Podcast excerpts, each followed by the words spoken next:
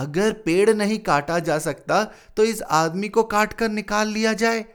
यह देखिए, उस आदमी ने इशारे से बताया, अगर इस आदमी को बीच में से, यानी धड़ की जगह से काटा जाए तो आधा आदमी इधर से निकल जाएगा और आधा आदमी उधर से बाहर आ जाएगा और पेड़ भी वहीं का वहीं रहेगा। हेलो दोस्तों आप सभी का स्वागत है कहानी जानी अनजानी के एक और एपिसोड में। मैं हूँ आपका होस्ट और दोस्त पीयूष अग्रवाल और आज मैं लाया हूँ आप तक एक और ताकतवर कहानी। जी हाँ कहानियों में बड़ी ताकत होती है। कहानियों के थ्रू जो भी बात किसी को समझाया जाए, वो बात उसके जहन तक पहुँच जाती है। और आज की कहानी, जामुन का पेड़, ऐसी ही एक ताकतवर कहानी है। इतनी ताकतवर कि हाल ही में उसे आईसीएसई के सिलेबस में से हटा दिया गया। अगर आप सोच रहे हैं कि क्यों हटाया गया तो भाई ये तो आप कहानी सुनने के बाद में खुद ही जान जाएँगे। लेकिन कहानी सुनने से पहले मैं आप सभी का शुक्रिया अदा करना चाहूँगा। इससे पहले वाले एपिसोड में आप सभी ने बिमल जी की कहानी को बहुत सराहा। मुझे इतने सारे ईमेल्स आए, कहानी की तारीफ़ करते हुए भी और उनको विश करते हुए भी। इस बात के लिए मैं आप सभी को धन्यवाद देना चाहूँगा। अगर आपने उनकी कहानी टिड्डे की मौत अभी तक नहीं सुनी है तो बिना कोई विलंब करे इस एपिसोड के बाद ज़रूर सुनिएगा। और हाँ मुझे लिखना ना भूलिएगा। आप सभी के मेल्स और मैसेजेस पढ़कर मुझे बहुत आनंद आता है। यहाँ तक कि कुछ लोगों ने तो रिव्यूज़ भी छोड़े हैं।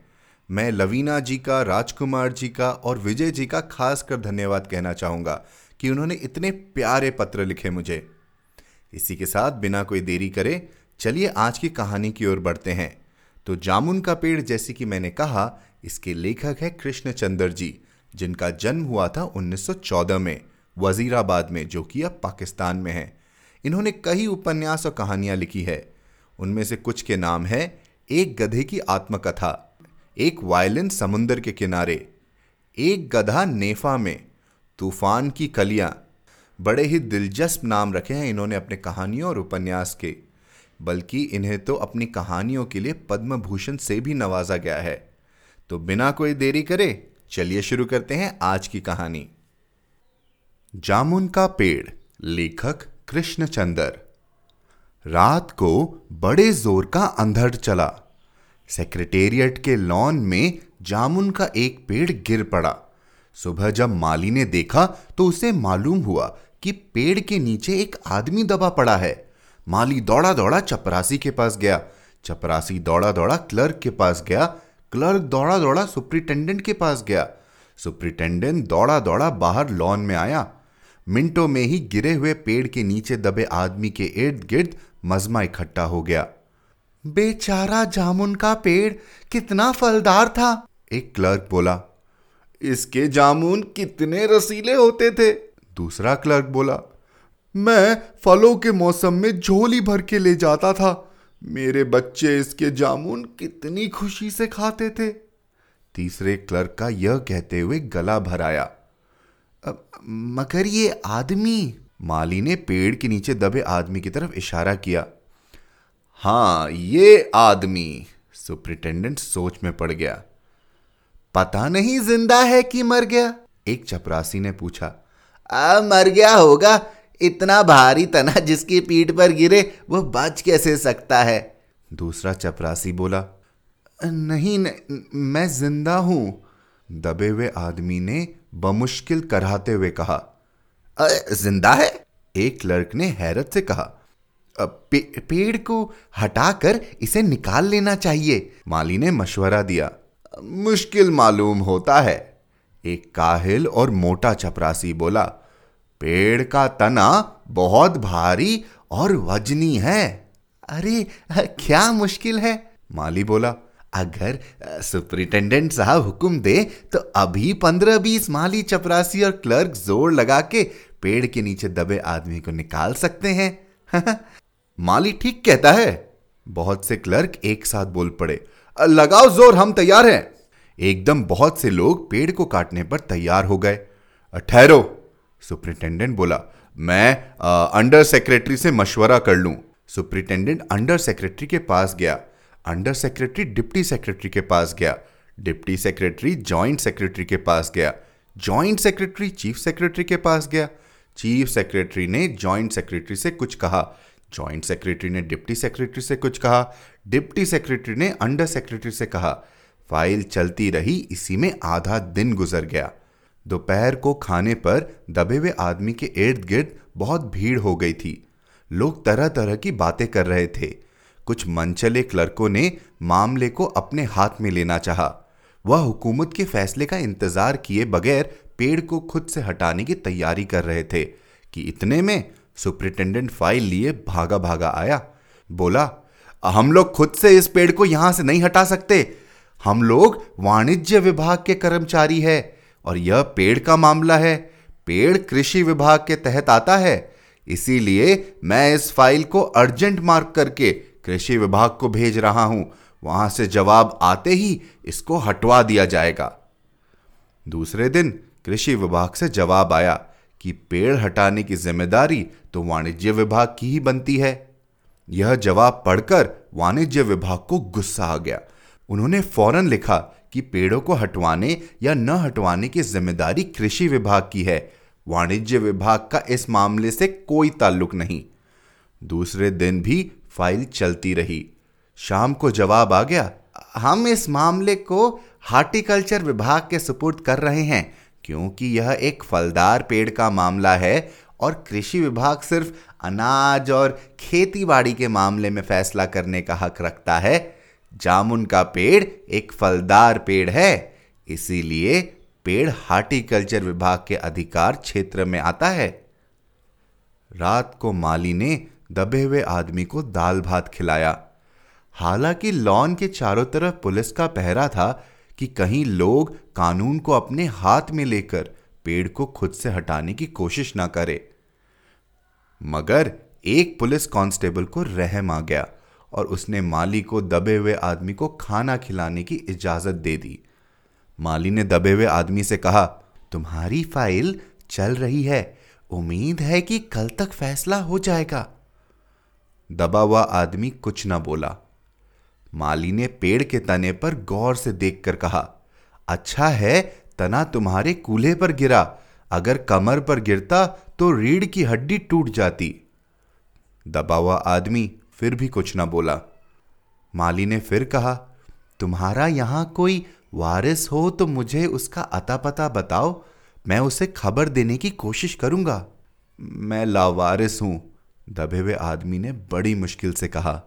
माली अफसोस ज़ाहिर करता हुआ वहाँ से हट गया। तीसरे दिन हॉर्टिकल्चर विभाग से जवाब आ गया। बड़ा कड़ा जवाब लिखा गया था, काफ़ी आलोचना के साथ। उससे हार्टिकल्चर विभाग का सेक्रेटरी साहित्यिक मिजाज का आदमी मालूम होता था। उसने लिखा था, हैरत है, इस समय जब पेड़ उगाओ स्कीम बड़े पैमाने पर चल रही है, हमारे मुल्क में ऐसे सरकारी अफसर मौजूद हैं जो पेड़ को काटने की सलाह दे रहे हैं। वह भी एक फलदार पेड़ को, और वह भी जामुन के पेड़ को, जिसके फल जनता बड़े चाव से खाती है। हमारा विभाग किसी भी हालत में इस फलदार पेड़ को काटने की इजाज़त नहीं दे सकता। अब क्या किया जाए? एक मनचले ने कहा, अगर पेड़ नहीं काटा जा सकता तो इस आदमी को काट कर निकाल लिया जाए। यह देखिए, उस आदमी ने इशारे से बताया, अगर इस आदमी को बीच में से, यानी धड़ की जगह से काटा जाए तो आधा आदमी इधर से निकल जाएगा और आधा आदमी उधर से बाहर आ जाएगा। और पेड़ भी वहीं का वहीं रहेगा। मगर इस तरह तो मैं मर जाऊँगा। दबे हुए आदमी ने ऐतराज किया। यह भी ठीक कहता है, एक क्लर्क बोला। आदमी को काटने का नायाब तरीका पेश करने के लिए एक पुख्ता दलील पेश की। आप जानते नहीं हैं, आजकल प्लास्टिक सर्जरी के ज़रिए धड़ की जगह से इस आदमी को फिर से जोड़ा जा सकता है। अब फ़ाइल को मेडिकल डिपार्टमेंट में भेज दिया गया। मेडिकल डिपार्टमेंट ने फ़ौरन इस पर एक्शन लिया और जिस दिन फ़ाइल मिली, उसने उसी दिन विभाग के सबसे काबिल प्लास्टिक सर्जन को जाँच के लिए मौके पर भेज दिया। सर्जन ने दबे हुए आदमी को अच्छी तरह टटोल कर, उसकी सेहत देखकर, खून का दबाव, सांस की गति, दिल और फेफड़े की जाँच करके रिपोर्ट भेज दी कि इस आदमी का प्लास्टिक ऑपरेशन तो हो सकता है और ऑपरेशन कामयाब भी हो जाएगा। मगर आदमी मर जाएगा। लिहाजा, यह सुझाव भी रद्द कर दिया गया। रात को माली ने दबे हुए आदमी के मुँह में खिचड़ी डालते हुए उसे बताया, अब मामला ऊपर चला गया है। सुना है कि सेक्रेटेरिएट के सारे सेक्रेटेरियो की मीटिंग होगी। उसमें तुम्हारा केस रखा जाएगा। उम्मीद है सब काम ठीक से हो जाएगा। दबा हुआ आदमी एक आह भरकर आहिस्ते से बोला हमने माना कि तगल्लुफ न करोगे, लेकिन खाक हो जाएँगे हम तुमको खबर होने तक। माली ने अचंभे से मुँह में उंगली दबाई। हैरत से बोला क्या तुम शायर हो? दबे हुए आदमी ने आहिस्ते से सर हिला दिया। दूसरे दिन माली ने चपरासी को बताया। चपरासी ने क्लर्क को और क्लर्क ने हेड क्लर्क को। थोड़ी ही देर में सेक्रेटेरिएट में यह बात फैल गई कि दबा हुआ आदमी शायर है। बस फिर क्या था? लोग बड़ी संख्या में शायर को देखने के लिए आने लगे। इसकी खबर शहर में फैल गई और शाम तक मोहल्ले मोहल्ले में शायर जमा होना शुरू हो गए। सेक्रेटेरिएट का लॉन भांति भांति के शायरों से भर गया। सेक्रेटेरिएट के कई क्लर्क और अंडर सेक्रेटरी तक, जिन्हें अदब और शायर से लगाव था, रुक गए। कुछ शायर दबे हुए आदमी को अपनी गजलें सुनाने लगे। कई क्लर्क अपनी गजलों पर उससे सलाह मशवरा मांगने लगे। जब यह पता चला कि दबा हुआ आदमी शायर है तो सेक्रेटेरिएट की सब कमेटी ने फैसला किया कि चूँकि दबा हुआ आदमी एक शायर है, लिहाजा इस फ़ाइल का ताल्लुक न तो कृषि विभाग से है और न ही हार्टिकल्चर विभाग से, बल्कि सिर्फ़ संस्कृति विभाग से है। अब संस्कृति विभाग से गुजारिश की गई कि वह जल्द से जल्द इस मामले में फैसला करे और इस बदनसीब शायर को इस पेड़ के नीचे से रिहाई दिलवाई जाए। फ़ाइल संस्कृति विभाग के अलग अलग सेक्शन से होती हुई साहित्य अकादमी के सचिव के पास पहुँची। बेचारा सचिव उसी वक्त अपनी गाड़ी में सवार होकर सेक्रेटेरिएट पहुँचा और दबे हुए आदमी से इंटरव्यू लेने लगा। तुम शायर हो? उसने पूछा। जी हाँ। दबे हुए आदमी ने जवाब दिया क्या तकल्लुफ रखते हो? अवस अवस सचिव ज़ोर से चीखा आ, क्या तुम वही हो जिसका मजमुआ एक कलाम में अक्स के फूल हाल ही में प्रकाशित हुआ है? दबे हुए शायर ने इस बात पर सिर हिलाया क्या तुम हमारी अकेडमी के मेंबर हो? सचिव ने पूछा नहीं। हैरत है? सचिव ज़ोर से चीखा इतना बड़ा शायर अवस के फूल का लेखक और हमारी अकेडमी का मेंबर नहीं है। उफ उफ उफ उफ। कैसी गलती हो गई हमसे? कितना बड़ा शायर और कैसे गुमनामी के अंधेरे में दबा पड़ा है। गु, गुमनामी के अंधेरे में नहीं बल्कि एक पेड़ के नीचे दबा हुआ। भगवान के लिए मुझे इस पेड़ के नीचे से निकालिए। अभी बंदोबस्त करता हूँ सचिव फ़ौरन बोला और फ़ौरन जाकर उसने अपने विभाग में रिपोर्ट पेश की। दूसरे दिन सचिव भागा भागा शायर के पास आया और बोला, मुबारक हो, मिठाई खिलाओ। हमारी सरकारी अकेडमी ने तुम्हें अपनी साहित्य अकेडमी का सदस्य चुन लिया है। ये लो ऑर्डर की कॉपी। मगर मुझे इस पेड़ के नीचे से तो निकालो। दबे हुए आदमी ने करहा कर कहा, उसकी सांस बड़ी मुश्किल से चल रही थी और उसकी आँखों से मालूम होता था कि वह बहुत कष्ट में है। यह हम नहीं कर सकते, सचिव ने कहा। जो हम कर सकते थे, वह हमने कर दिया है। बल्कि हम तो यहाँ तक कर सकते हैं कि अगर तुम मर जाओ तो तुम्हारी बीवी को पेंशन दिला सकते हैं। अगर तुम आवेदन दो तो हम यह भी कर सकते हैं। मैं अभी ज़िंदा हूँ, शायर रुक रुक कर बोला। मुझे ज़िंदा रखो। मुसीबत यह है, सरकारी अकेडमी का सचिव हाथ मलते हुए बोला। हमारा विभाग सिर्फ़ संस्कृति से ताल्लुक रखता है। आपके लिए हमने वन विभाग को लिख दिया है। अर्जेंट लिखा है। शाम को माली ने आकर दबे हुए आदमी को बताया कि कल वन विभाग के आदमी आकर इस पेड़ को काट देंगे और तुम्हारी जान बच जाएगी। माली बहुत खुश था। हालाँकि दबे हुए आदमी की सेहत जवाब दे रही थी, मगर वह किसी न किसी तरह अपनी ज़िंदगी के लिए लड़े जा रहा था। कल तक, सुबह तक, किसी ना किसी तरह उसे ज़िंदा रहना है। दूसरे दिन जब वन विभाग के आदमी आरी, कुल्हाड़ी लेकर पहुँचे तो उन्हें पेड़ काटने से रोक दिया गया। मालूम हुआ कि विदेश मंत्रालय से हुक्म आया है कि इस पेड़ को न काटा जाए। वजह यह थी कि इस पेड़ को 10 साल पहले पिटूनिया के प्रधानमंत्री ने सेक्रेटेरिएट के लॉन में लगाया था। अब यह पेड़ अगर काटा गया तो इस बात का पूरा अंदेशा था कि पिटूनिया सरकार से हमारे संबंध हमेशा के लिए बिगड़ जाएँगे। मगर एक आदमी की जान का सवाल है, एक क्लर्क गुस्से से चिल्लाया। दूसरी तरफ़ दो हुकूमतों के ताल्लुकात का सवाल है। दूसरे क्लर्क ने पहले क्लर्क को समझाया, और यह भी तो समझ लो कि पिटूनिया सरकार हमारी सरकार को कितनी मदद देती है। क्या हम इनकी दोस्ती की खातिर एक आदमी की ज़िंदगी को भी कुर्बान नहीं कर सकते। शायर को मर जाना चाहिए। बिल्कुल। अंडर सेक्रेटरी ने सुप्रिंटेंडेंट को बताया, आज सुबह प्रधानमंत्री दौरे से वापस आ गए हैं। आज चार बजे विदेश मंत्रालय इस पेड़ की फ़ाइल उनके सामने पेश करेगा। वो जो फैसला देंगे, वही सबको मंजूर होगा। शाम चार बजे खुद सुप्रिंटेंडेंट शायर की फ़ाइल लेकर उसके पास आया।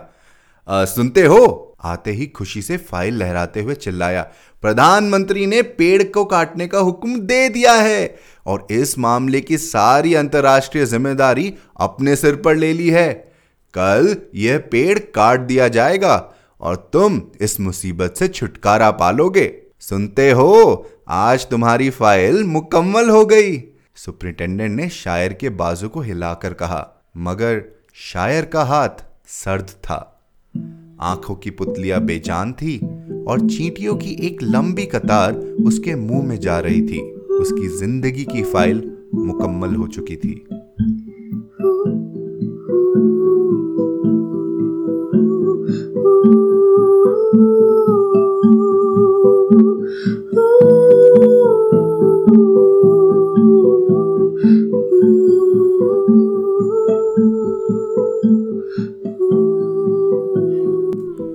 ये थी कृष्णचंद्र जी की जामुन का पेड़। आपको कहानी सुनकर समझ में आ ही गया होगा कि क्यों इसे हाल ही में आईसीएसई के सिलेबस में से निकाला गया था। बहुत सारे व्यंग है, बहुत सारी बातें हैं जो आज के सिचुएशन और आज के हालात को दर्शाते हैं। और शायद यही हालात को दर्शाने वाली बात कुछ लोगों को पसंद नहीं आई। लेकिन आप समझदार है और कहानियों में बहुत ताकत होती है। तो जो लोग ये कहानी को दबाना चाहते हैं, उनसे बस मैं यही कहना चाहूँगा, इतना आसान नहीं है भाई। आप लोग भी इस कहानी को दबने मत दीजिए, जितना हो सके लोगों के साथ शेयर करिए और उन्हें यह कहानी सुनने पर मजबूर करिए। आशा है आपको ये कहानी पसंद आई और आपको आज का ये एपिसोड भी पसंद आया। इसी के साथ में हम पहुँच गए हैं इस एपिसोड के अंत में। यहाँ तक टिके रहने के लिए बहुत बहुत धन्यवाद। हमेशा की तरह मैं आपसे बस एक ही अनुरोध करना चाहूँगा कि इस चैनल का साथ कभी ना छोड़े। मालूम है कहानियाँ थोड़ी देर से आती है, लेकिन मैं पूरी कोशिश कर रहा हूँ कि आप तक कहानियाँ और जल्द से जल्द लाई जाए। अगर आपके मन में कोई कहानी है जो आपको सुननी है इस चैनल पर, या आपने कोई कहानी लिखी है तो मुझे ज़रूर लिखिए hello H E L L O hello at the rate Piyush Agarwal dot com पर। P I Y U S H A G A R W A L dot com और हाँ आई और जहाँ भी आप ये पॉडकास्ट सुन रहे हैं, वहाँ पे रिव्यू देना न भूलें। आपके रिव्यू से मुझे सहयोग मिलेगा और और ज़्यादा लोगों तक मेरी कहानियाँ पहुँच पाएगी। इसी के साथ बहुत बहुत धन्यवाद। शुक्रिया, शब्बा खैर।